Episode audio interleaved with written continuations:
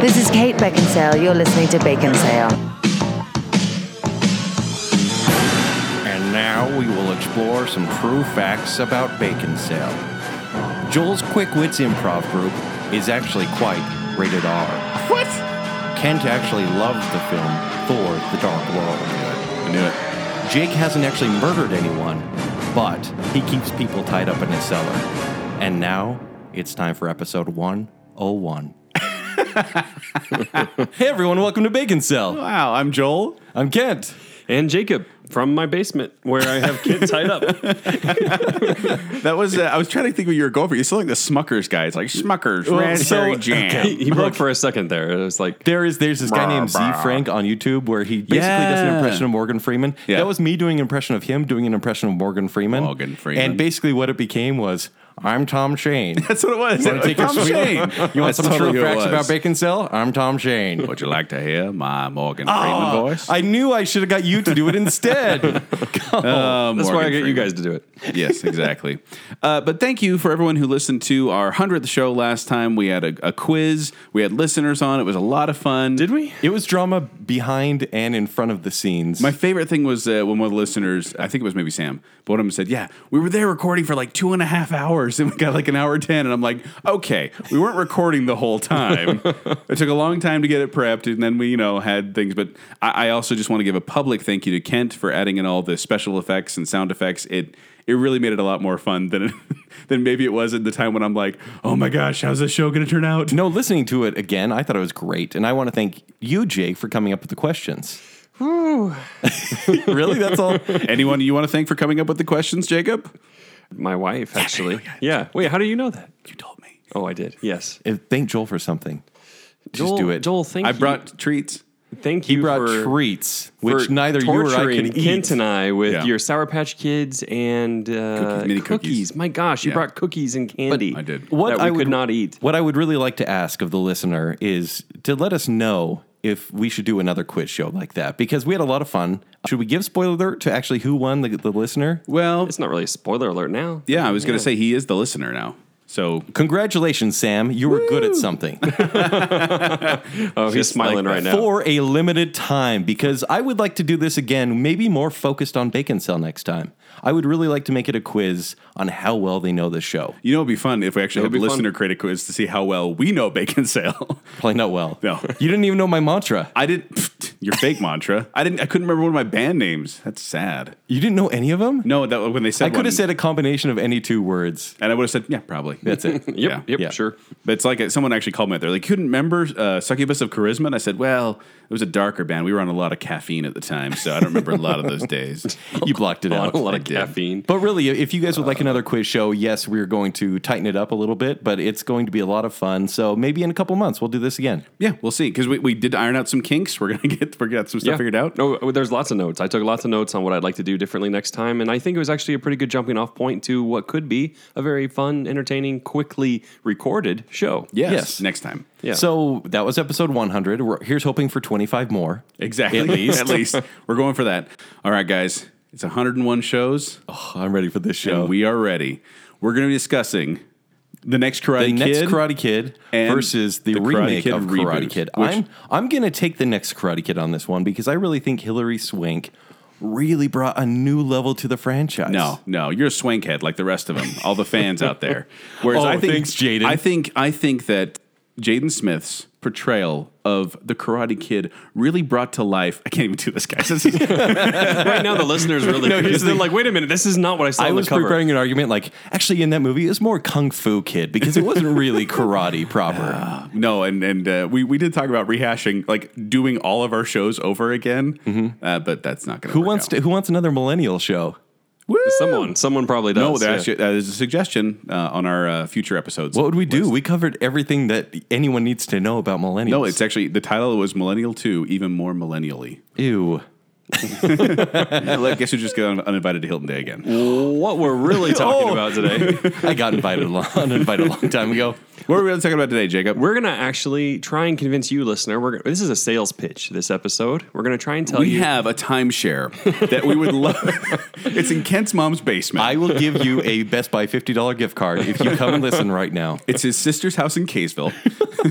you have to watch dogs. You have to watch dogs and change diapers. oh, yeah. Well, there it is. But uh, No, we'll anyway. anyway, that go. No, we want you to know that not all documentaries are boring. In fact, if you haven't watched them, Joel and Kent have prepared a list of documentaries that you will enjoy. What do you guys want to say? Like, how good uh, are these? Because I, I know every time you say documentary to someone, they basically picture a camera filming grass growing, or, Or like Ken Burns talking about the Civil War. which man, his voice fantastic, Sure. and I, I But think it is like a seven part series. and It is. It gets dry. it is, and it's that's why I think that they have a bad reputation. So when you say documentary, people get really kind of "Uh, I don't know about that. So we Kent and I decided we wanted to create a starter kit of documentaries.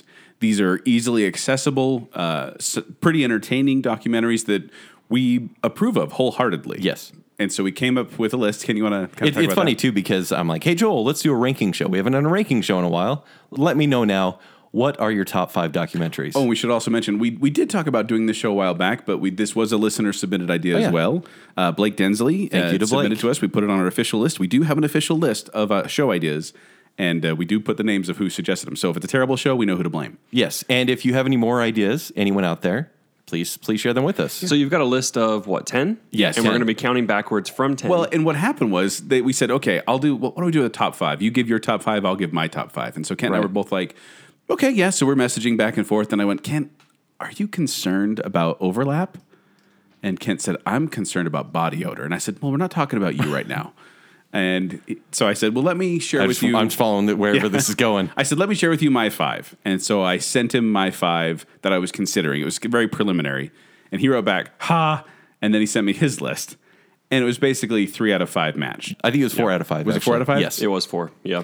So then we went, okay, well, we got to think of another angle for this. And we had a bunch of honorable mentions that we wanted to talk about. So what we're doing instead is we instead of doing our favorite, uh, yes, we are going to somewhat rank these. They're ranked. but these are the ten documentaries that we really think people should watch, and they they're going to everyone's every one of them are going to be different. Yes. And this is the first time on Bacon Sale you guys have collaborated to make a single list, we came together. right? And this is this Right is unique now. Like this has not happened before. So you have both Joel and Kent have approved this list. This is all a powers Bacon combined. Sale approved list Yes. of documentary And Kent and I went that through- you can that you can watch that We will took- be entertaining. Yeah, we took the top 10 and we said, okay, I think this one should be number four. Well, I think it should be number three. Well, what about this one, number 10? That sounds good. What about this one, number one? We agree on it. But at the same time, Kent and I have not seen all of the documentaries on the list. There's some that I've seen that he hasn't, Mm-hmm. there's some that he's seen that I haven't. I tried to get one of them, didn't work out. We'll talk about it. Oh when we dang get it! there. Okay, All right. But uh, we, eh, through discussing what the movies were about, we kind of figured where they should go. So now we will start with number 10. All right. And we will go through and uh, we will discuss your documentary starter kit. if you're still with us, and yes, we're talking about documentaries. We're going to use long, droning voices the whole time. Yes. Number, No, because these are good documentaries. These are exciting documentaries, and you're going to like them. if I'm being honest here, I, I watched said, sales pitch. I watched all of these documentaries on dates. What? Yes, because these No documentaries. wonder you're single. This is one single. That's what I was just gonna say. That's really cuts. that actually cuts really deep. wait, wait, wait, wait. I want to know why you're watching documentaries on dates. because I am a film snob. And if there was a movie like, for example, Our Number One, I knew it was going to be a good time. And let's not go there yet. Right. But I what, knew what was gonna be a good time? that watching a It's documentary. always a good time. no. So, Some of these documentaries they, they they make you think, and it's not just watching a movie where you turn your brain off and then whatever, and you, you make out. Mm-hmm. So or you're not whatever. talking about the date. This- This, You, di- you didn't make out through is why he likes these during documentaries. these documentaries. No, it's like talk because about the slaughter in after- Syria, and Kent's like, "Come here, baby." Mm-hmm. It's like you want to Mm-hmm. watch Food Inc. and make out. Yeah, Food Inc. is a big one. No, for me it is you can you can watch a movie and then you talk about it after and it's kind of a shared experience. It was also interesting, and I, I talked to my kids about they they actually are, are bacon cell fans now. We listen to it in the car a lot. I'm sorry. So keep it family friendly. Yes. Uh, but they when I said documentaries, they were like, "What's a documentary?" And I realized they'd never really seen one. And so I talked to them a little bit about it, and my, my daughter said, "Oh, is this like when it says like based on a true story?" And I was like, "No, no, no, no, no, no, no, no, no, no, no, Psh, no." so they don't get to watch documentaries, and you punish them for not knowing. the Basically. difference. yeah. but no, I, I had to explain to him that this isn't made up. This isn't like you know. Well, this is essentially them pointing a camera and saying, "Here's what's happening," and making it real. I'm trying to think of any example they would have. Like do you have them watch Modern Family? I know they're a bit young. No, Okay, but like a setting like that where there's an interview type show. No. that would be the closest thing that maybe a kid has seen. Probably. Or, although they have like you know some of them like uh, there's Disney things. There's the Disney ones like Yeah. the, one with the Planet Earth. and- Planet Earth. And no, there's the babies one. No, Oh, yeah. Um, with the baby elephant or We're getting off into the I weeds. know what you're talking we about. are. Yeah, but all right. yeah, but the short point version is they actually were interested in some of these, and so Okay. I'm going to show some of these to my kids too. Well, not some of them, but other ones. Number 10, and I'm going to give details as we go, but number 10 is called Spellbound. That was a great Paula Abdul album. Yeah, it was, huh? Yeah. Wasn't there a Brennan Fraser? Is that and real? Are you Elizabeth making Hurley? that up? I think it is. I think my mind just shot off at a random synapse, and I was like, "Oh yeah, there it is." kind of how Bacon Cell goes. So Spellbound came out in 2003. Just want to give the plot real quick, just IMDb, so it's very short. Uh, actually, it came out in May 1991 and featured hits such as "Promise of a New Day," "Rush, Rush," uh, "Vibology," and "Blowing Kisses in the Wind," and "Will You Marry Me." Oh yeah, yeah. Can you sing? Will you marry me, boy? I was just gonna ask you. Thank you so Is that the much. only one you can sing? Because that would be disappointing. Off that album, may- oh, No, what was the first one again? Rush, rush, keep it down now. No, What was the first one? the promise of a new day? Oh yeah, Yeah, you know promise Promise, yeah. of a new day. Yeah, we all know that one. Yeah. Vibology, I don't know. Yeah, Can that's- you make it up, please? Yeah, vibology. Yeah. that's, that's easy. That's uh, spinning the back circle. All right, Kent, back to you. Should we talk about documentaries today? yes, So Spellbound follows eight teenagers on their quest to win the 1999 National Spelling Bee. Now, Ken, uh, you're starting off with a spelling bee contest. Yes. And I have not seen this one. It's it's in my queue actually, like my Netflix queue, along with my kid could paint that and a bunch of other documentaries I haven't seen yet. But why are you starting off our top ten with a spelling bee? Like those are pretty boring, right? And they're all just smart kids anyway, so who cares? This is number ten. Except for uh, number 10 though of great documentaries. I have several honorable mentions. I do too. This movie is tense. You Yeah. feel the nerves as the kids go stand up and they get words such as you try to spell these real quick. Okay, I'll do it. I'll, I will. Okay. Encephalon. Um, what is the country of origin? Um, it is uh, Ukraine. Can you spell it in a sentence? Can you use it in a sentence, please? Yes, I saw a large encephalon. Encephalon. E N C E. C Y.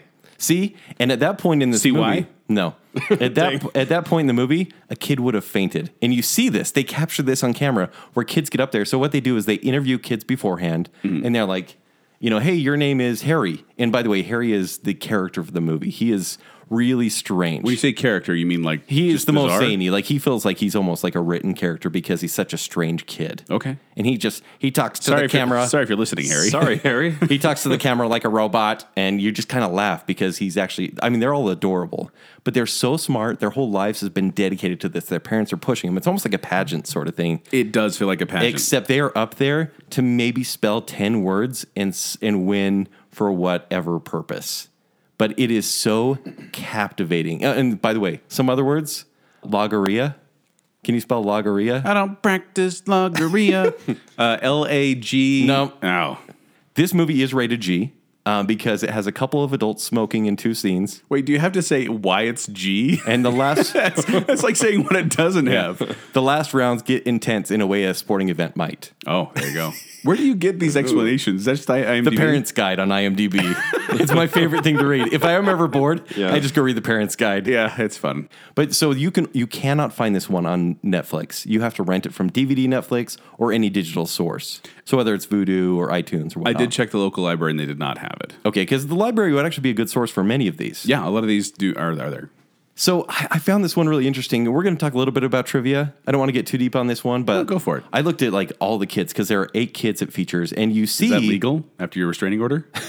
It, the movie, the documentarian follows the eight kids. Ah. And the thing is, all of these kids went to college and they got uh, masters in great things like from NYU. They're all brilliant kids. And granted, you can see that because they're all in this national spelling bee. Because you always wonder when And you see they're those spelling kids. It's like, encephalon. it's, yeah, it's like what does that give them in, uh, an edge in life? Yeah. Like, for example, one of the girls, MTV, is like, uh, hey, can we follow you and just do a series on you, do, like while you're going to college? And she that turned was- it down. and that was because, Sookie.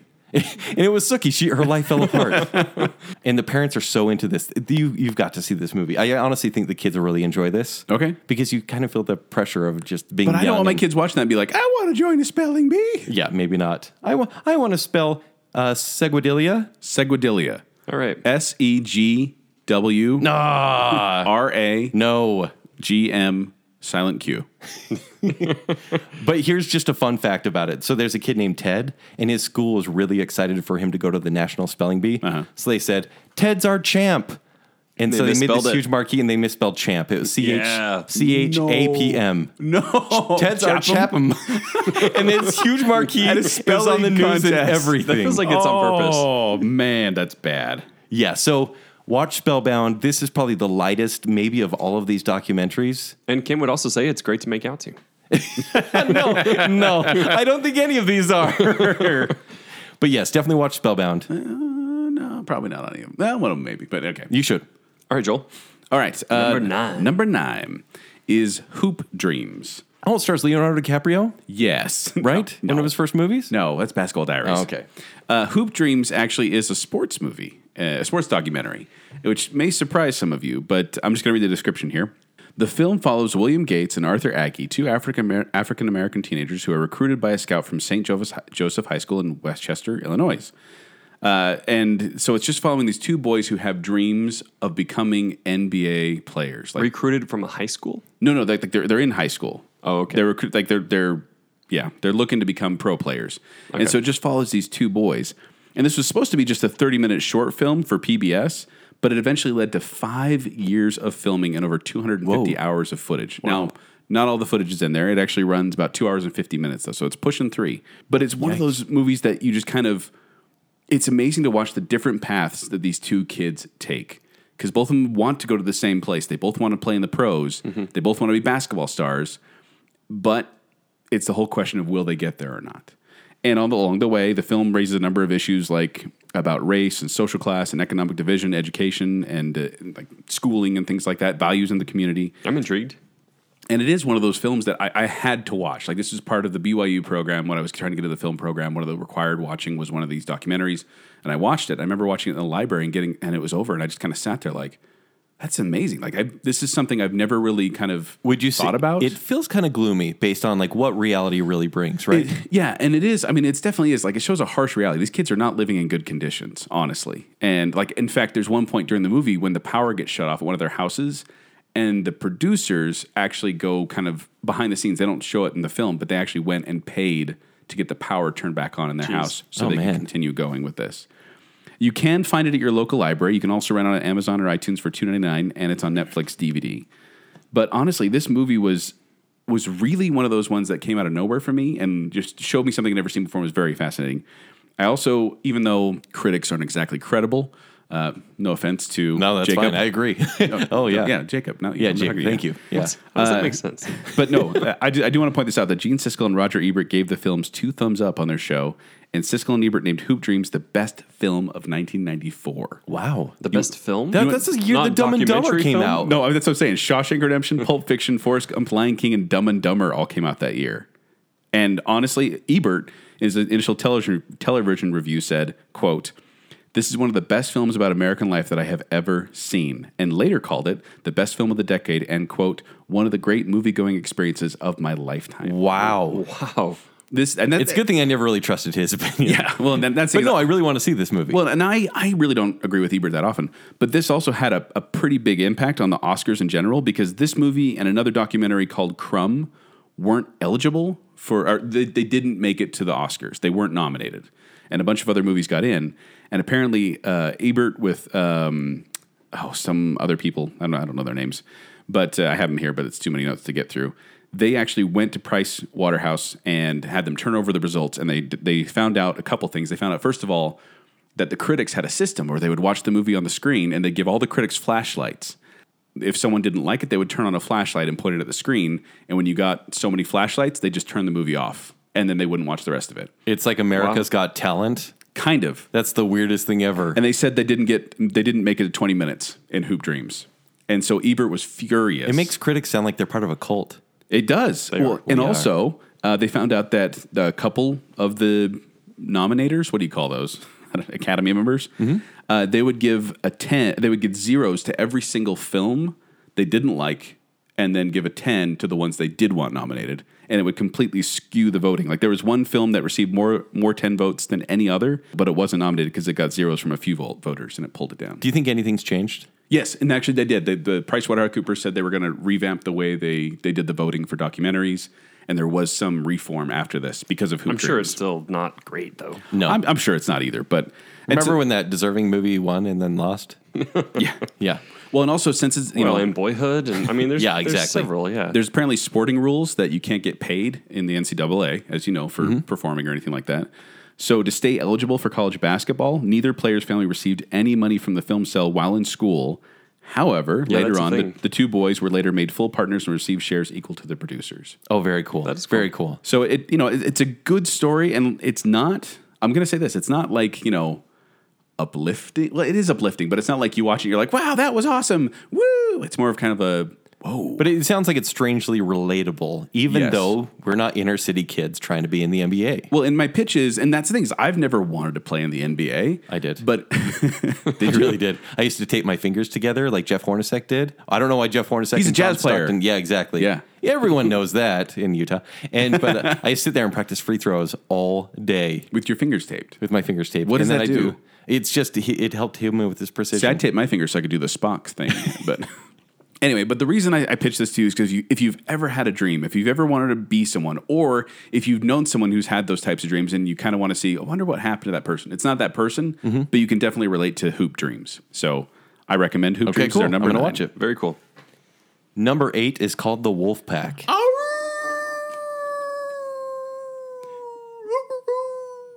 No, that's not an audio effect. That was Joel. That was Joel.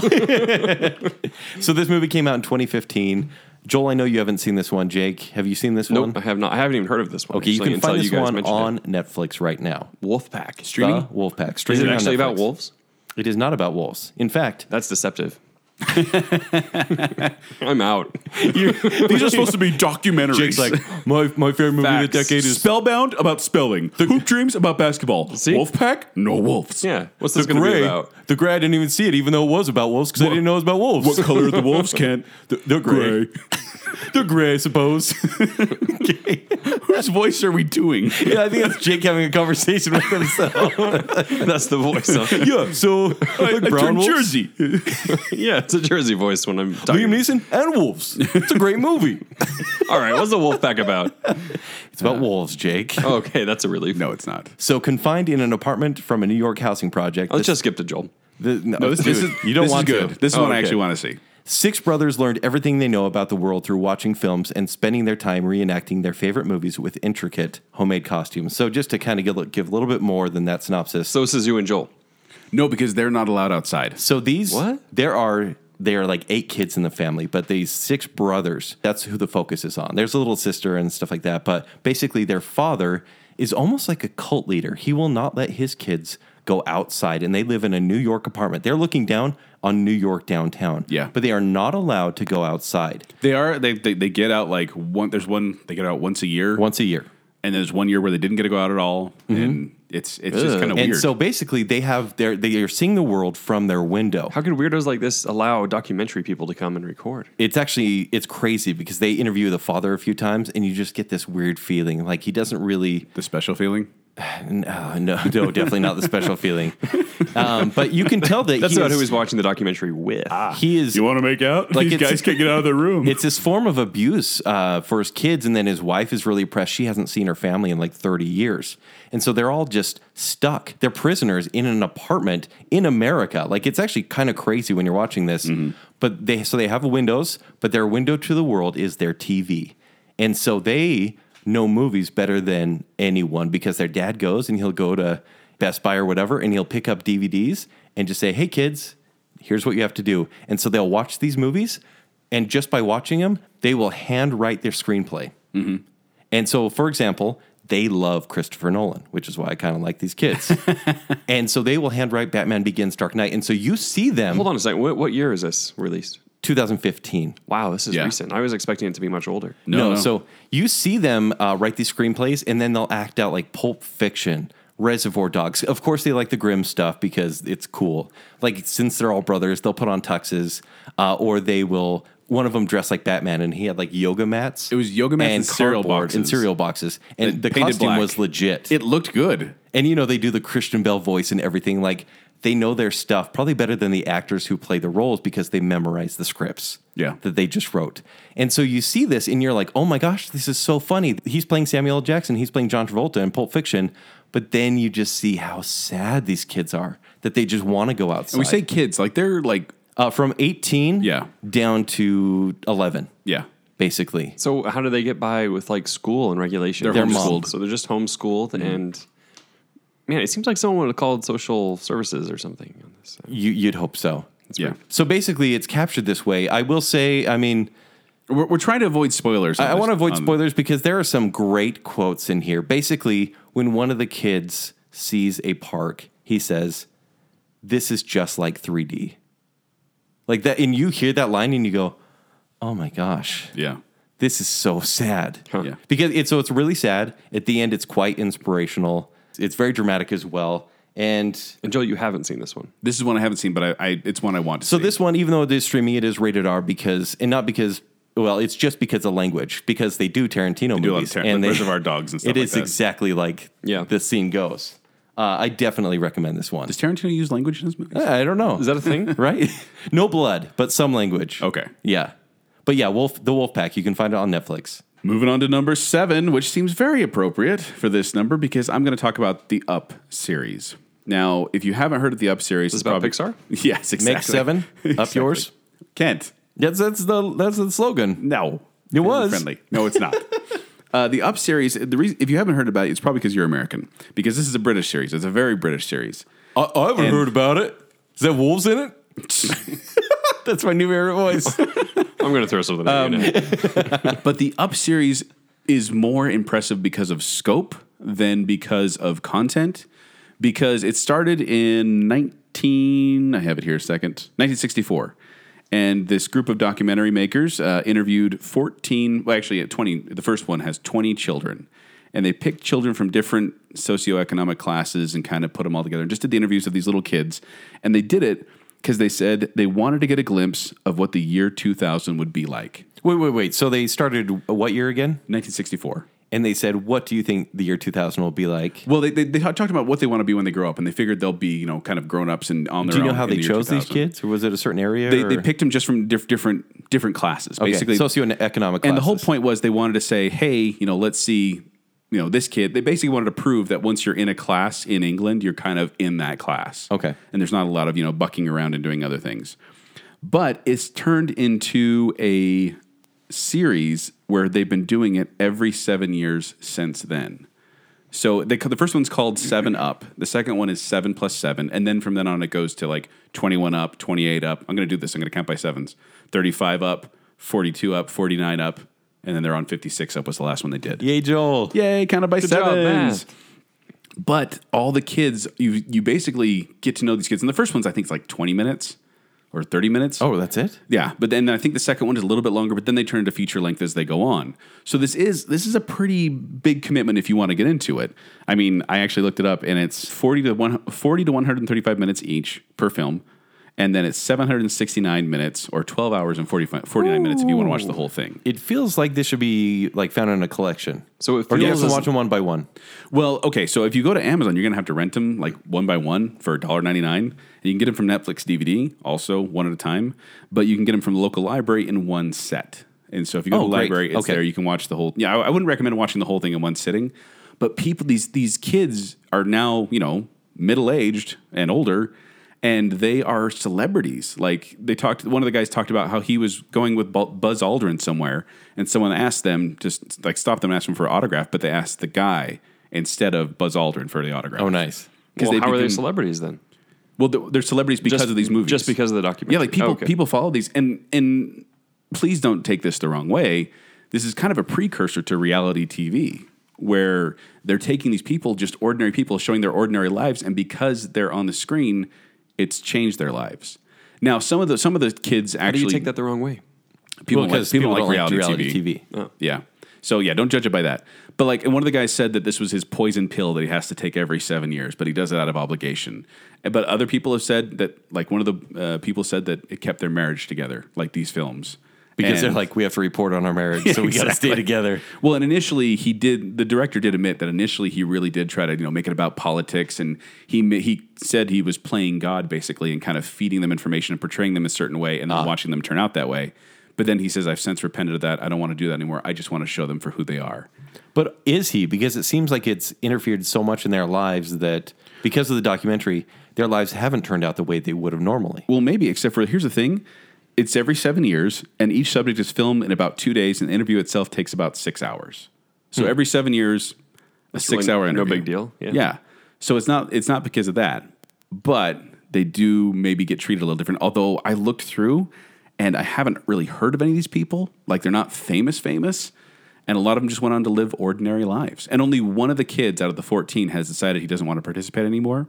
Everyone else is still there Hmm. and they're still going. And they're, they're planning on making the next one, which I did the math. The next one will be in 2019.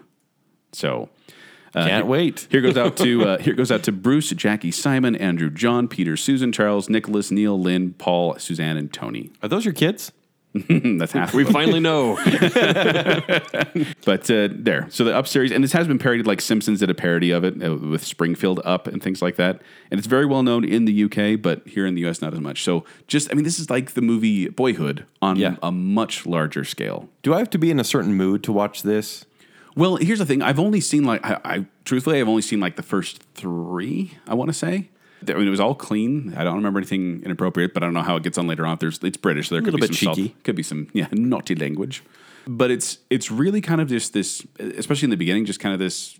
It is drab, I will say. But then once you get to know the kids and you start kind of to know their personalities and then see where they end up, it's fascinating to watch. Hmm. And so I'm, I'm looking forward to seeing the rest of them, and I'm looking forward to them making them basically until the last one's alive. I hope they keep making these. Okay. cool. That's very cool. All right, next one. Number six is called The Cove. Number six. Oh, that's the one with We're the. cruising. Oh, I know, with uh, Leonardo DiCaprio. Yes, that's the Yeah. beach. Oh, okay. There is actually a Close movie enough. called The Cove, I think. Anyways, There is. I can't remember who's in it, but So The Cove came out in 2009. This is probably the precursor to Blackfish, which I That's don't racist. like. I do not like the documentary Blackfish. Blackfish, for all it claims to have done, has actually been debunked in a lot of different Yes, it has. areas, and yet people still claim to it. It's well, I'm not going to get political, but basically, they, they put they put these quote unquote facts out there, and then people don't don't follow up with them, and so they believe it's true. Right. Yeah. I mean, that's the thing. I mean, I will say though the the Cove is probably. I mean, I'm trying to look ahead. Probably the one with the biggest political agenda to set forth. I'm going to go out on a limb here and say it's probably the most grim one on here It is so incredibly grim. because oh my gosh, it's about coves. it's about coves. nothing brings you down quite like that. No, it's about dolphin slaughter. So, okay, here it is. Uh, using state of the art equipment, a group of activists led by renowned dolphin trainer Rick O'Barry, who used to train for the, the, the show Flipper back in the day. no, it's true. Like, you, you pointed at me like as if I'm no, a it's- flipper it's- fan. Joel's a big Flipper fan. Joel loves Flipper. So I so want to do a dolphin noise right now. do it. I, I can't. They infiltrate a cove near Taiji, Japan to expose both a shocking instance.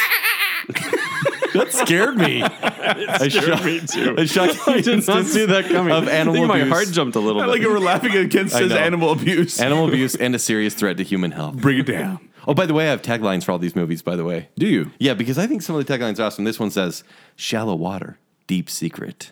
Dun dun dun. This movie is terrifying and intense. Wait, how's it terrifying? It's terrifying because you see what they're doing to these dolphins. Essentially, it takes place in one literal cove. You've both seen this one. This is the one I tried to rent and couldn't. Hey. So this Not is even librarians this can is find basically the what DVD. happens. All these uh, Japanese fishermen. I mean, they're doing it. I mean, it- this is a big industry, so they're not just basic fishermen. What they'll do is they'll go bang like giant pans in the in the wa- in the ocean, and they get like this like line a boundary, and they start banging these pans, and they scare dolphins into one cove. I'm talking hundreds, if not thousands, of dolphins into this cove, and then spear them to death. The the previews that I've seen Is it just like the water is for red. food or like, what's the Everything purpose? they do sell, they say they sell about a tenth of them to that shirt you're wearing, um, Jacob? It's dolphin. Yeah, they, they, they say they're they're selling uh, a fraction of these dolphins to uh, not like SeaWorld exactly, but other water parks. Um, but most of these they're for food, and it's just so grim. The, actually, the worst scene in the movie, and this is in the trailer, is the blue water turns red, like a bright and you red. see nothing through this. This red. is horrifying. Let's- It is yeah, let's- horrifying. In fact, Joel said he was going to watch this last night, and I'm like, I just ruined that guy's evening. Well, no, and I went to the library to go get it, and I couldn't find it, and so I was like, well, I guess I won't be depressed tonight. Yeah, it makes me feel a little sick. Yeah, no, Let's- it, it, it will actually watching it, and I am not a big environmentalist at all. but then why did this make number six on our list, Kent? why? Yes. Because- it- yeah. if oh, it's so this grim, one- if it's so grim, so hard to watch, Okay, why are we this- recommending it as the, in our starter? No, kit? honestly, this one really got to me. It, it- like I was gonna say, it, I'm not an environmentalist. I don't really care about animals. Like I hate dogs. so if it was dogs being slaughtered in the water, I'd you'd totally be fine with it. Oh, that sounds really awful. It's messed but up, kid. honestly, this one it made me feel so many emotions that I thought I never could. Like I was like, I'm not in tears because I don't cry in movies, but I was like, you crying some. I really felt the the plight of these animals and everyone trying to protect these animals. And honestly, half of the enjoyment in this movie, and I say enjoyment in quotes, is watching this crew take the risks that they do. Basically, they get um, because Well, yeah, I can't imagine they want this to be filmed. they are not allowed. And actually, in many scenes, you know, these uh, like the Japanese military comes after them and stuff like that. But they get they build rocks. They build cameras in rocks, like it's state of the art cameras, like it like it said. And they they hide them in the cove. They have underwater microphones planted as well. And the night that they break into this cove to put all Yikes. this stuff, it's a heist movie. Oh wow. It, like they do it in like um, night vision, and you're you're feeling it. Your heart's like pumping. You're like, oh, are they gonna get out Is of here? Hayden is Hayden Pantier in this one? So Hayden Pantier actually and another actress, Isabel Lucas, they showed up in one scene, and this is like, it's it's kind of a little too Hayden convenient. Panettiere. Is that the heroes? Heroes, yeah, Save the Cheerleader. Save the cheerleader girl. Yeah. So they show up because they're part of the Save the Whales Foundation. They show up in uh, on surfboards as these dolphins are being slaughtered, and there you can see them on sur- uh, in a scene in the movie, and they're just crying because there's nothing they can do, and they're just asking them to please stop, and you're like, oh man, I hate Hollywood celebrities, but ugh, It just sounds like a downer, Kent. to be. It is. It's such a downer. Not all of these can be like super inspiring. It's true. Which is why we wanted to do a variety. Well, there has to be some Right. sort of transcendence to it because they've got the message out there. They right? really, really did. Yeah. Uh, it So is- good for them It for is a that. bit controversial because much of the Japanese government, they're like, you made us look like murderers and barbarians. Yeah, they're And, not happy. And then the director is basically like, look, I love the Japanese people. I just don't think the government is telling them what's happening. All the mer- mercury that is poisoning their food is coming from these dolphins. it's rising. Mercury. Really, rising. Mercury Rising? yeah. That, that reference from like 1993? I, got- I got to do something to lighten the mood, Kent. So this one, actually, the director he was a National Geographic photographer. Uh, this one won the best documentary Oscar. Right. Yeah. Uh, actually, this one had an opposing documentary made by a Japanese woman Mm-hmm. called "Behind the Cove," or yeah, and it was just kind of like saying whaling is a great part of our economy, yay! And I know that there's a slant here, and I generally hate that, but this one made me feel. I do want to point out too that like it's almost impossible to do an impartial documentary because every time Right. you're doing a documentary, it's because you think a story needs to be told. Now, some of these documentaries try to be more objective. Mm-hmm. Other ones definitely have a slant. There's some documentary filmmakers who've made a whole career on very, very slanted and Right. very irresponsible uh, documentaries. here's what I like about our list of documentaries is there are some like Wolfpack and Hoop Dreams, although the producer did or the director did pay for the Yeah. lights to come back on, where you never see the director or anyone Well, they don't do else that on in- screen. That's on the off crew. screen. Okay, That- yeah. you never see anyone on screen. Whereas like this movie, you see the director and his crew going in to to plant these these rocks, Wow. and Yeah. you know they're like yeah. So All right. There you go. Let's go to number five. Well, okay. Speaking of delicious dolphin meat, um, my number five is Supersize Me. Now, this is this is one of those that I think th- when pe- this is one I think is good because everyone has heard of this in some form, usually. Yeah. Oh, that guy who ate McDonald's for an like it entire almost month. seems cliche at this point. It does because, but the, it's it's still it was a kind of a groundbreaking documentary because it became mainstream. Wasn't It- this one it got the main- debunked though? Well, and that I'll get into that. Okay. So, for those of you who don't know, it's a 2004 American documentary film uh, directed and starring Morgan Spurlock, who ate McDonald's every day, for every meal, every day for 30 days. I feel like we could do that. Don't eat it. I feel like don't we have it. done that. Should we do that? No, I mean, I'm on a diet right now, but like after, no. no, that's not happening. Basically, have already. Uh, Um, and so they document his draft, the drastic effect that this food, uh, this choice, and this food is doing to him as he goes through it. And al- along the way, it's not just about that. It kind of talks about the corporate culture of McDonald's. Um, they interview people about McDonald's, and it's all spawn. It all spawned from this uh, lawsuit that came of these uh, these girls who basically said that McDonald's made them fat. So they were suing McDonald's because they made them fat. And this documentary, though, is actually really funny. Like, I find it quite entertaining. Now, I own this documentary. I have watched this documentary multiple times, but every single time I watch it, you know what happens? you want McDonald's? I crave McDonald's. really? Every time. yeah. And I know it's stupid. Uh, this one is an hour, 40 minutes. It's PG for thematic elements, a disturbing medical procedure, and some language. Uh, there you go, Ken. That's for you. Thank you. You can find this one at your local library. You can rent it for Amazon, or rent it for 99 cents on Amazon, or it's also streaming on Netflix right now. So you can watch this one, and or you can borrow from me too. if It, you it's want. funny that this movie made Morgan Spurlock like the documentary expert. Yes, because now we'll get into it. There was some information that may have been fabricated in the sense that whenever you do a scientific experiment, you have to be able to replicate your results. Mm-hmm. No one has been able to replicate his results. And there's actually Like other people have tried, right? other people have tried. In fact, there's a high school science teacher, uh, John Cisna, lost 60 pounds while eating exclusively at McDonald's for 180 Whoa, days. seriously? Yeah. Okay, Cheek, do you want to do that? Should, should we try that? And then this other person, uh, Sosaweli, said the first time I did the diet in April 2004, I lost 10 pounds, going from 175 to 165, and lowered my cholesterol from 270 237 to 197, a drop of 40 points. Well, yeah, I mean, but there's a lot of. I mean, what was the original guy eating? Were they eating the same stuff that he did? Like, Yeah. is that diet actually available? Although the, the part of the thing is, and part of the criticism comes from the fact that first of all, his numbers don't add up as to how much he ate versus how many calories he took in, Mm-hmm. and secondly, he tried to limit the number of steps he took every day because he wanted to take the average number of steps a, a human would take, or you know, people would take. Whereas these people just they ate the food, but they exercised normally. Well, one of them did. The other one, I think, just did the same kind of experiment. And there's also a, a counter documentary called Fathead, which uh, a guy named Tom Naughton kind of poked holes in the theory. Now, while Fathead is not as entertaining of a documentary, it does bring up some valid points. So if you're going to watch Super Size Me, I recommend watching Fathead as the counterpoint. But uh, this is one of those ones that I just I find it really entertaining, and it had an impact. so maybe it's true. Maybe it's somewhat true. But either way, it's fun It's to watch. entertaining. Is Well, that I- what- and I that's what think you're saying? anyone who says, "Oh, fast food's unhealthy," is just an idiot because everyone knows it's not good for you, and you should eat it in moderation. Mm-hmm. And everyone knows you should exercise more. And so, anyone that's surprised by that, come on, come on. There's also a couple things on the. Kent, did you know? I didn't. huh? Did you know this? I, I'm on a diet now because I just found out. so can we still do our 30 days at Taco Bell? yes. Yeah, Please. Well, because Jacob and, and you count calories, so you, may- this may mean something to you.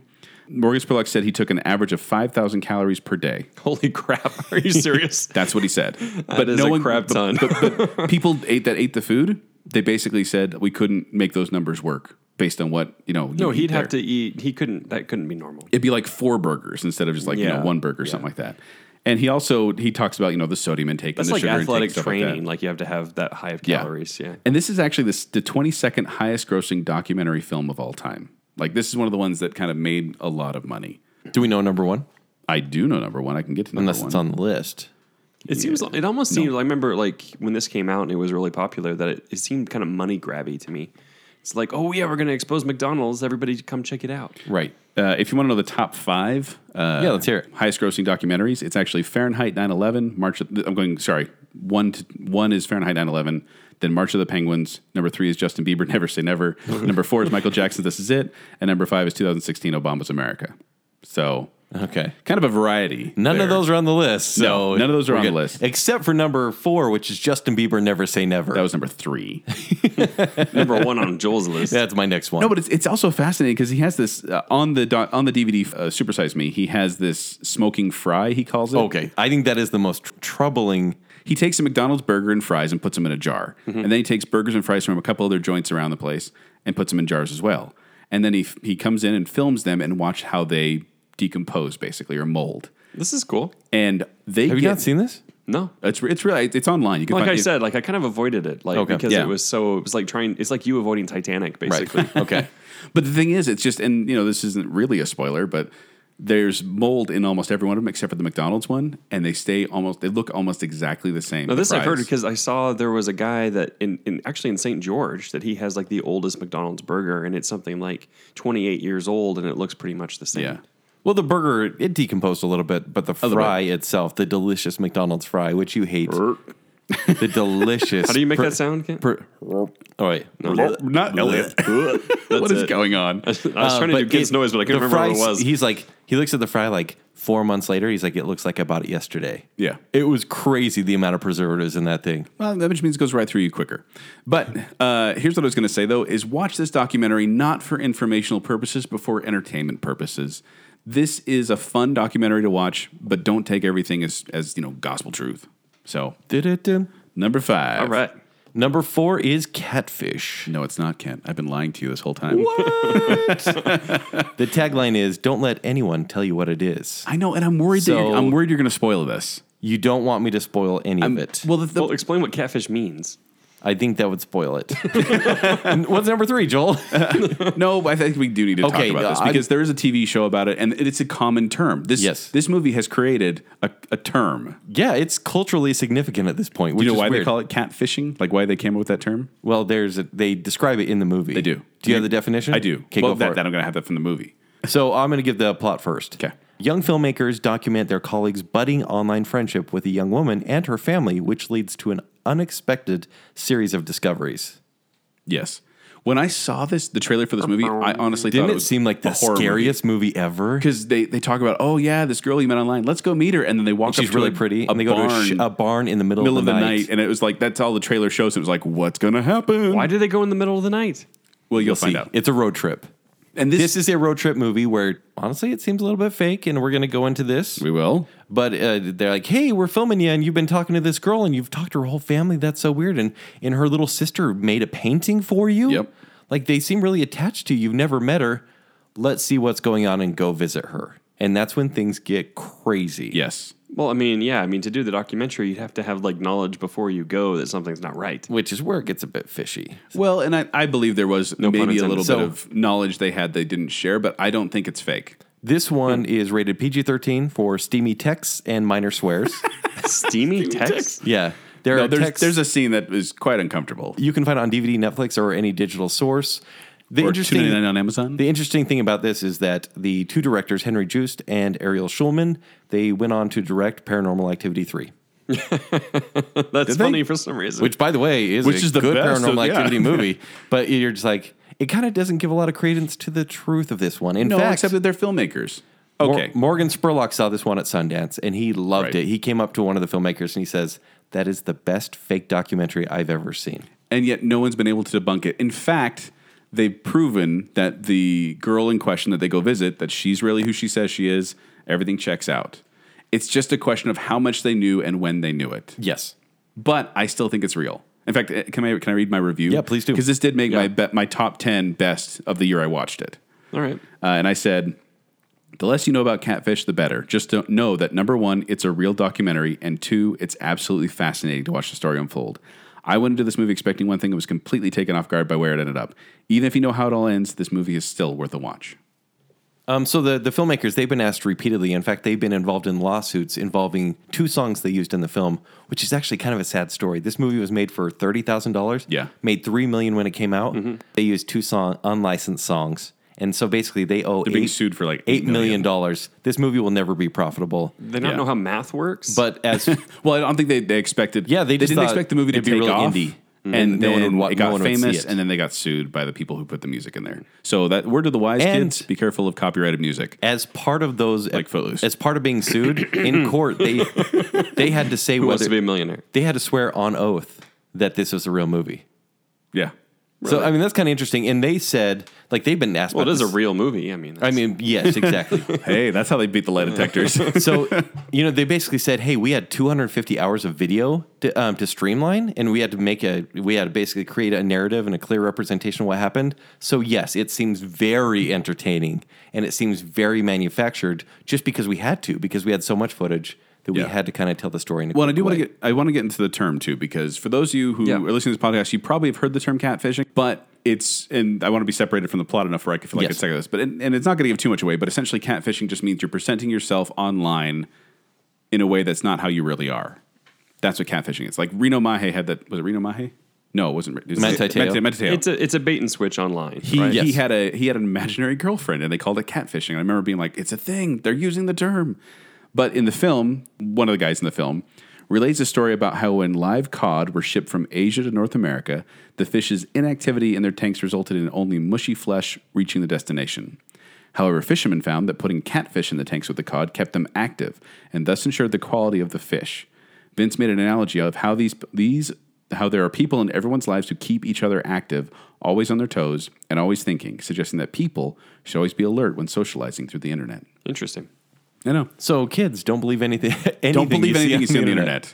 But uh, catfish, I, I I know this wasn't mine to talk about, but I highly recommend it. Yeah, it's just a lot of kind of fun. like you said with Supersize Me. Like even if it's true or not, this this will entertain the socks off of you. yeah, it's fun. Like, At seriously. all when you're on the date. it's fun. No, because honestly, it's half scary movie, and then it's actually kind of emotional. yeah, like that. And that's all like I I'm gonna said. say. Caught me at the end. I was like, I did not expect that. Yeah, all right, let's keep going then. Jake, have you seen any of these that we mentioned so far? Uh, no, Any of these you wanted to see? Now that we talked about them, I'm intrigued by Blackfish. I'm not blackfish, Catfish. Catfish, yeah, Blackfish. That's funny because I was thinking of the Cove next, but I'm like, no, I don't think I want to see the Cove. I'm maybe I'll succumb to Supersize Me finally. I own it if you want to borrow it. All right, Although it is on streaming too, so it's real easy to watch. yeah. So we're into our top three for three. our documentary starter kit. Hopefully, you're you're keeping notes at home of ones that intrigue you, and really like this. You don't have to watch everyone in the starter kit. You should. They're a lot of fun. Mm-hmm. But the ones that interest you, watch them. See what a documentary's like. Enjoy it. And the top three choices though. And the top three choices that we highly recommend. Yeah. Yes. And number three is Grizzly Man.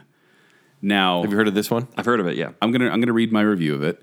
Uh, one word can describe this film: haunting. This is a documentary about a man who lived among grizzly bears in Alaska for a number of seasons with an obvious and heartbreaking outcome. This movie does a good job of not mocking Timothy Treadwell, but not condoning his actions either. It simply presents what Timothy did and leaves it up to the viewer to make their own judgments. Grizzly Man stayed with me long after I returned the DVD. And it's true, like this film, like even just rewatching the trailer again, gave me these feelings of like, Jake, oh man. Basically, this tree hugger lives in Alaska. Yeah, he was in. He spent 13 summers in Katmai National Park Yeah, so- Preserve, Alaska. So for four months every year, he would go to this in middle of nowhere Alaska and live with bears, and then tape himself. And you'd see you'd see him talking, and be like, "There's my favorite chocolate bear." hi, Sunshine Bear. Yeah, exactly. And you, you'd be like, Ugh. dude, they are 20 feet away from you, like families of bears. It seemed like there was a working relationship happening. And sometimes they'd kind of swipe at him and you'd be like, oh, stop it. And this is his own video. Like, no one's making fun of him. You're going, please get out of there. Please get out of there. And he was on David Letterman in. Uh, man, I don't have the, the date here, but this is a while ago, and uh, the, you know before obviously what happened happened, and it's not a secret. He gets he gets killed by him and his girlfriend both get killed by a grizzly bear, and In How a did he tape talk that's- a woman into going In with a him? tape that sounds like it's from the Blair Witch Project. Well, no. Here's the thing: is they have they don't they don't. I want to emphasize that right now. They don't actually play the footage Because from they have the recording. footage. They have the recording and the director. Oh, by the way, the director Werner Herzog. Oh, yeah. It's, by the way, Werner Herzog, who is like a documentary like legend. Oh man, like honestly, He's also in Jack Reacher. He's a villain. yes, really? Yeah. yeah. I honestly can I just play? I just want to play his voice. I just Of want to play. Werner? I want to play it for a second and just have you listen. the enormity of, of their flat brain, the enormity of their stupidity is just overwhelming. You have to do yourself a favor when you're out in the countryside and you see chicken. Try to look a chicken in the eye with great intensity. And the intensity of stupidity that is looking back at you is just amazing.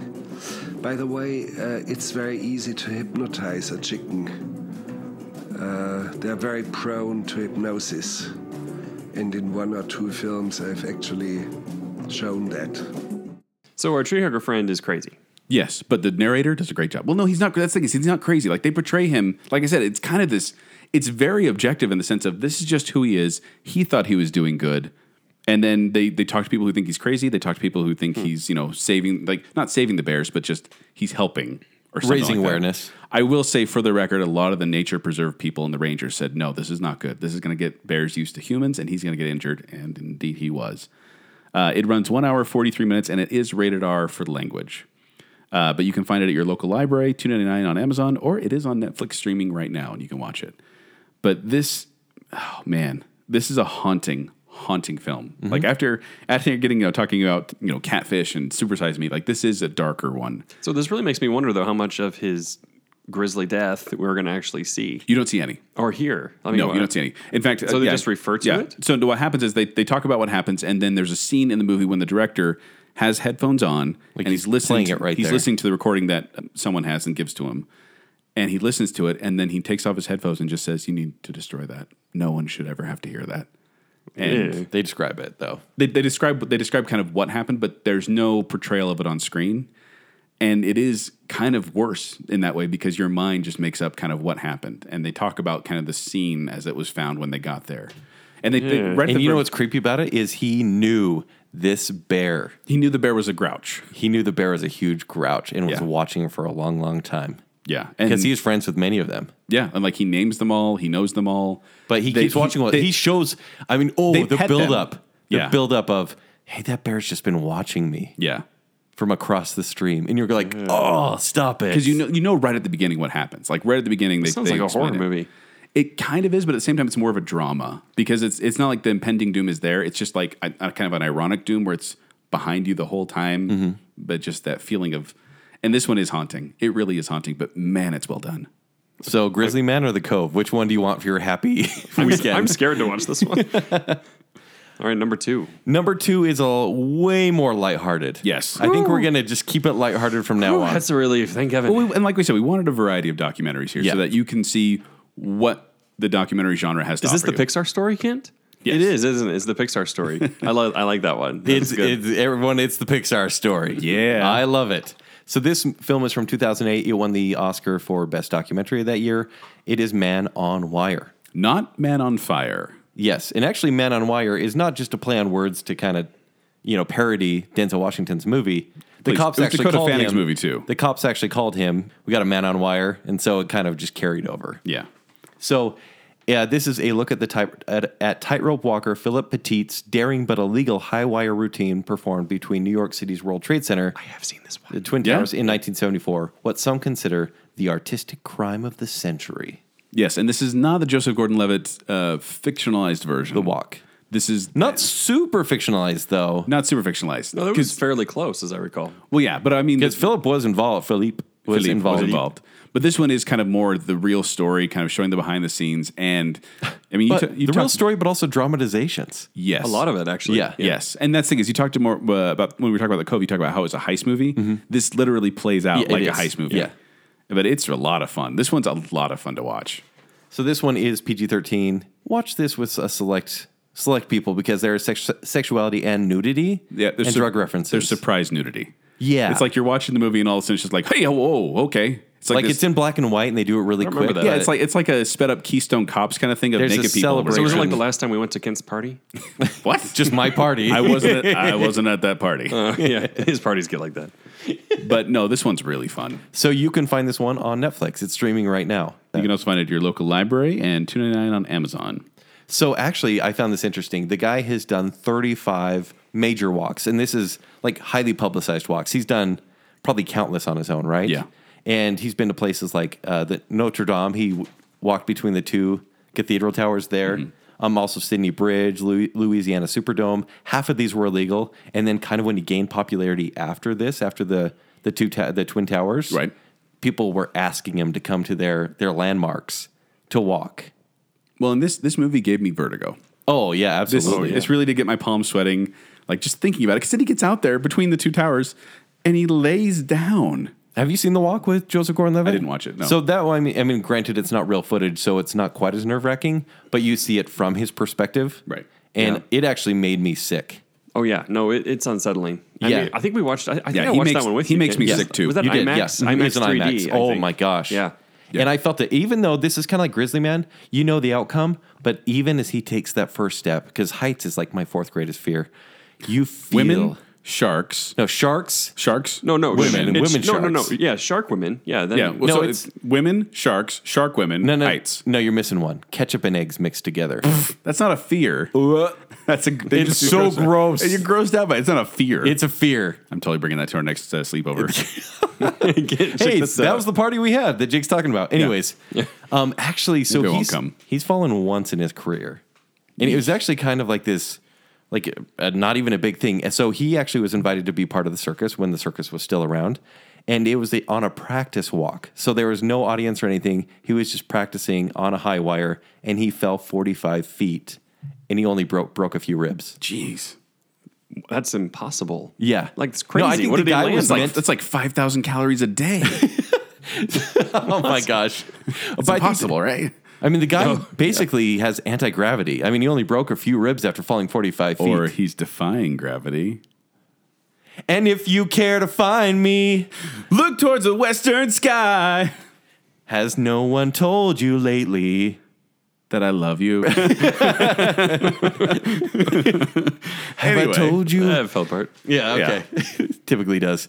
But go watch Man on Wire. Like I said, there's some kind of suspect stuff at the end in terms of content. Yeah. But this movie will get your heart Could racing. like cut it right out. Oh, yeah. yeah And then I that recommended makes it to my sense. brother, and then he watched it. and Was like, what the heck? And it's funny because Philippe is so animated in the way he describes this. he is kind of crazy. He's crazy.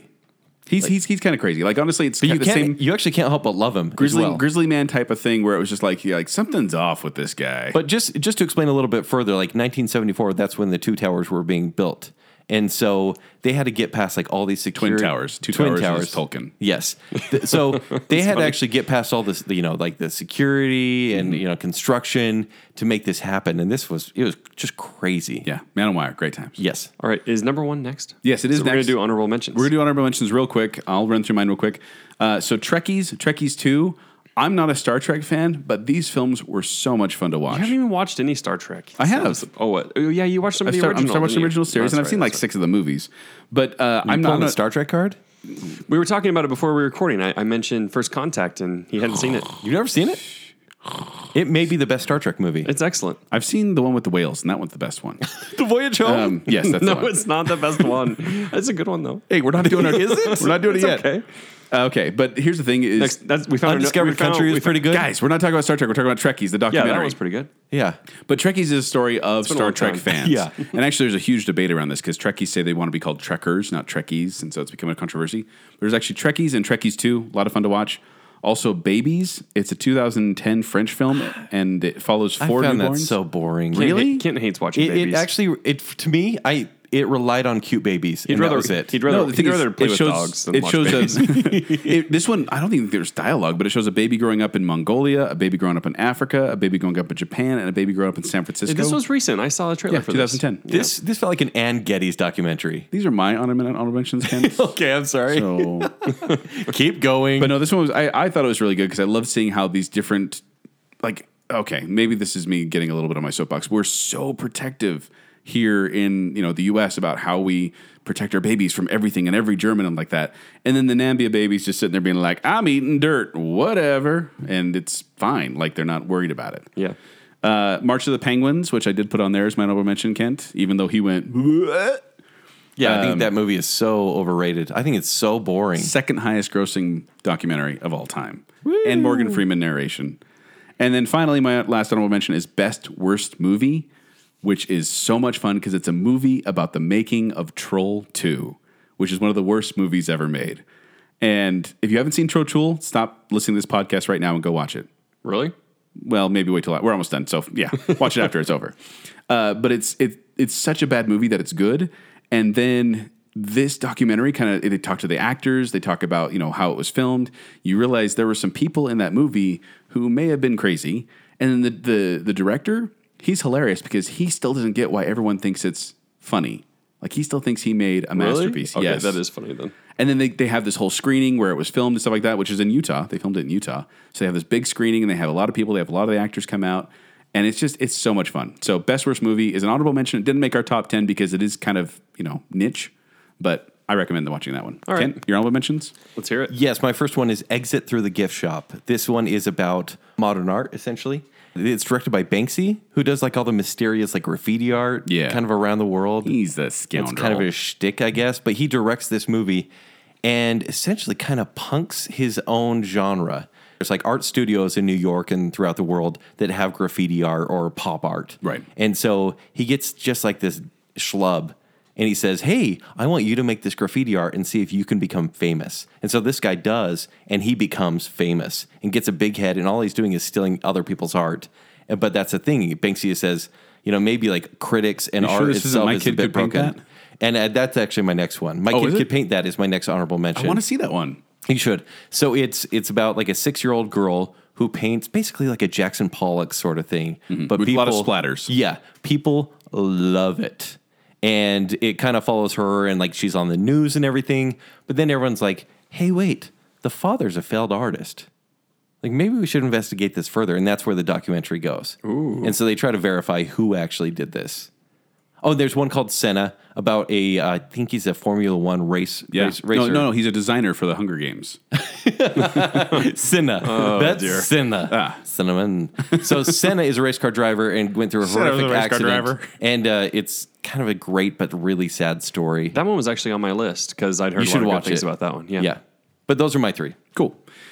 So then Kent and I are both going to talk about our number one, which we we actually agreed on without collaborating. Like, we both Easily. went, this is our number one. Yeah, this is my number one. I own this one. I actually I watch it occasionally because I pull it out. This when- is, I, I'm sure you do the same. If I get a large group together to watch movies, this will probably be my go to movie. This is a fun one to watch in a group, especially. Yes. It's a 2007 American documentary film called The King of Kong, colon, A Fistful of Quarters.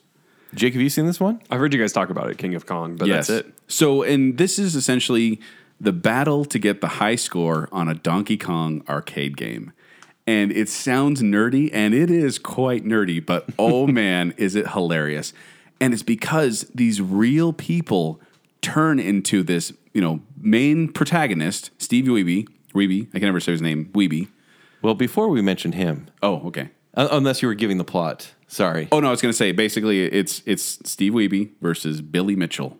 So this movie goes back to 1983. Yes. And they had a, like a basically an arcade championship in New York City. Or do they have footage and stuff? From footage. 19 okay. Yes. Okay. Billy Mitchell, this wonder kid of arcade games, comes out and gets No. the high score in Donkey Kong. I want you. I want you just to picture Billy Mitchell with me. I want you to picture long mullet hair. And a big Nowadays, this is him nowadays. old- yeah, and a big Okay. old and a big old mustache. That's All right. Billy Mitchell. And he is one Steve of the Weeby. best. I want you to picture high school science teacher. Yes. That's Steve Weeby. Billy Mitchell is one of the best So movie it's kind villains. of funny already. Yeah. One of the best movie villains of all time. and it's it's here's the thing is like Billy Mitchell actually got mad at the documentary makers because it's these two guys battling for the high score basically, and Billy Mitchell is the king. Everyone loves Billy Mitchell. Everyone, because this nerd underground is like, he's a legend. He's had the best score for 30 years. And this is Mullet Man. Yes. Yes. not the geek. And But then there's he- this other guy. But in he's his- a villain. There's Like, this other guy in his garage, and he's like, "Hey, I need, I want to try to get the high score for some reason. Yeah. I'm gonna get it." And so he sends a videotape of uh, of him getting the highest score ever. Sends it to the Guinness Twin Galaxies. yeah, Twin Galaxies, which is kind of the Guinness checkers for video games, the Yeah. Guinness World Book checkers. It's an organization that that monitors video and game because scores. they Okay. because they're so on Billy Mitchell's side, they say the the video is it, it's no good. Like there, there They could have totally been avoided there the could video. have been some editing. There's like there's some tracking issues here. You could have edited the video. Also, And so they bring Steve Wiebe Into and Billy play. Mitchell into a competition together. yes, and it is amazing. And uh, you, you kind of you kind of uh, didn't get quite to where I wanted you to go with the Okay. villain thing because Billy Mitchell, he's a villain in, in this movie. Like he is straight up the villain. Like he's just this cocky jerk.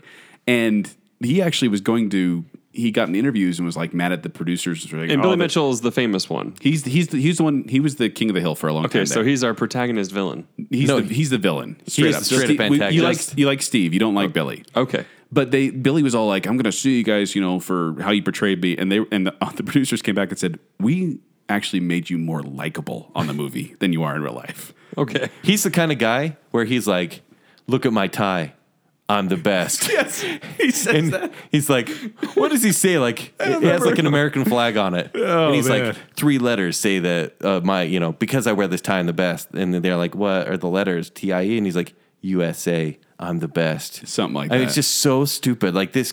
And then then you get Steve Wiebe, who's playing in his garage and he's recording, like he's getting close to beating the record. And all of a sudden you hear his kid in the background be like, Dad, wipe my bottom.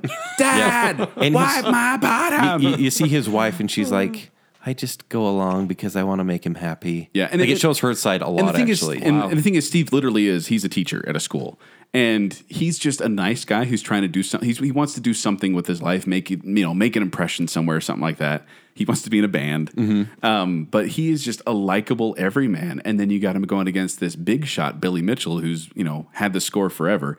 And I will say this: we're, we're not going to talk about the ending because it's, this is one of I will those say- movies. but without mentioning what actually happens at the Right. end, this one will have you watching through the closing credits. Yes, you should Because watch all the, way action through the keeps closing credits. going through, and we'll have you researching the movie after the fact. because that's what I wanted to say. Is after you've seen The King of Kong: colon, A Fistful of Quarters, which you can watch it at your local library, two dollars on Amazon or Netflix DVD, or just borrow it from me. Um, but go buy honestly, go buy it on uh, on Amazon. it's so good. It's so worth it's it. so entertaining. But after it's over, I recommend going to the website or going to the Wikipedia page because they list what's happened since the movie came out.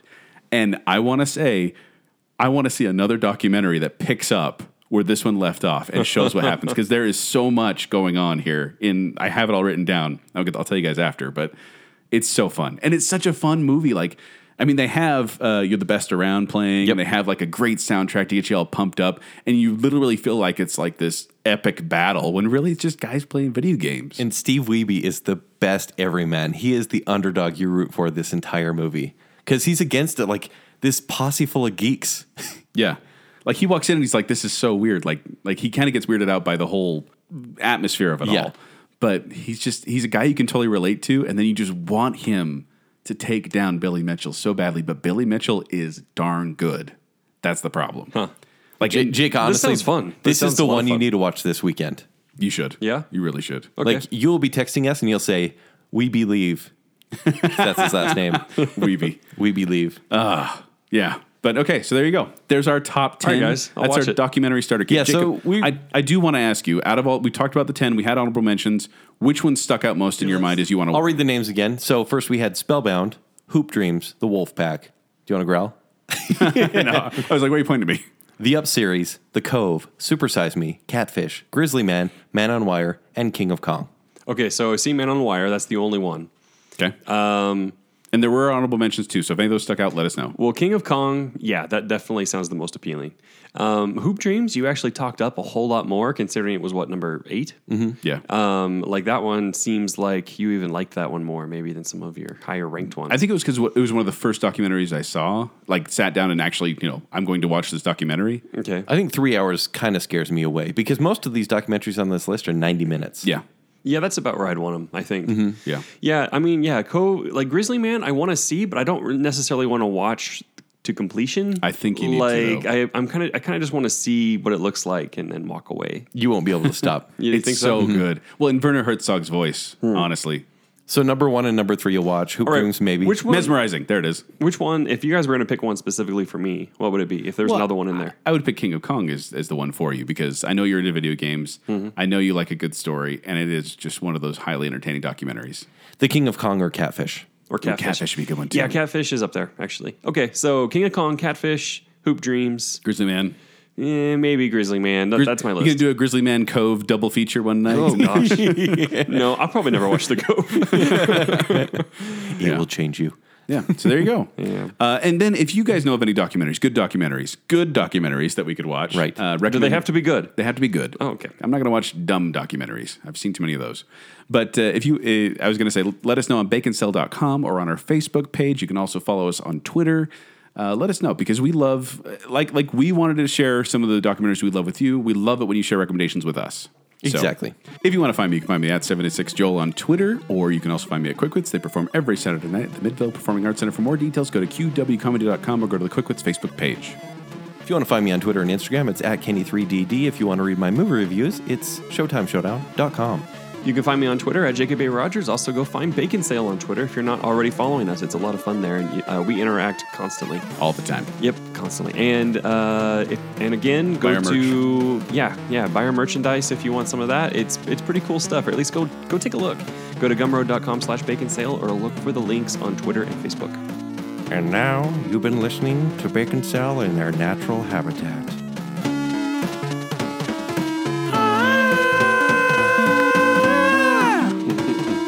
Come from the land of the ice and snow. and Jacob from my basement. Congratulations, Sam. You were good at something Yeah. for a limited time. I heart Lisbeth Shoe. I heart her. No, no, you're a swankhead like the rest of them. All the fans out there. The title was Millennial 2, even more millennially. Ew. No, no, no, no, no, no, no, no, no, no, no. So they don't get to watch documentaries, and you punish them for not knowing. Basically. If I am ever bored, I just go read the Parents Guide. No wonder you're sick. This is my single. That's what I was just going to say. Will you marry me, boy? Is that legal after your restraining order? And you just get this weird feeling like he doesn't really. The special feeling? And Kim would also say it's great to make out. Here goes out to uh, here goes out to Bruce, Jackie, Simon, Andrew, John, Peter, Susan, Charles, Nicholas, Neil, Lynn, Paul, Suzanne, and Tony. Are those your kids? Joel's a big Flipper fan. Joel loves Flipper. Is it actually about wolves? It is not about wolves. In fact, That's deceptive. I'm out.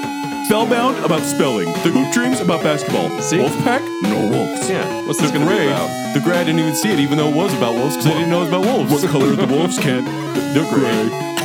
They're gray, I suppose. Liam Neeson and wolves. It's a great movie. I, I haven't heard about it. Is there wolves in it?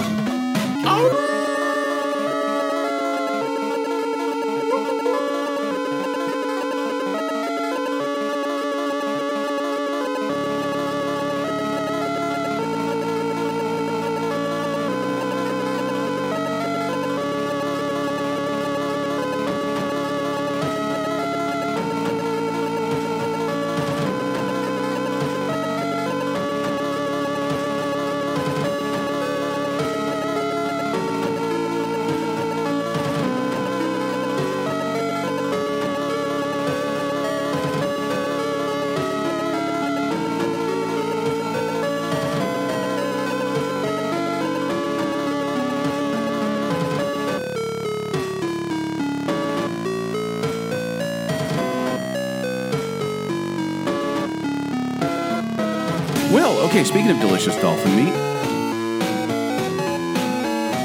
It made me feel so many emotions that I thought I never could. I, I gotta do something to lighten the mood, Kent. This one is rated PG 13 for steamy texts and minor swears. Women, sharks, shark women, No, no, knights. no, you're missing one. Ketchup and eggs mixed together. That's not a fear. this felt like an Ann Getty's documentary. I'm eating dirt. Whatever. Dad, wipe my bottom.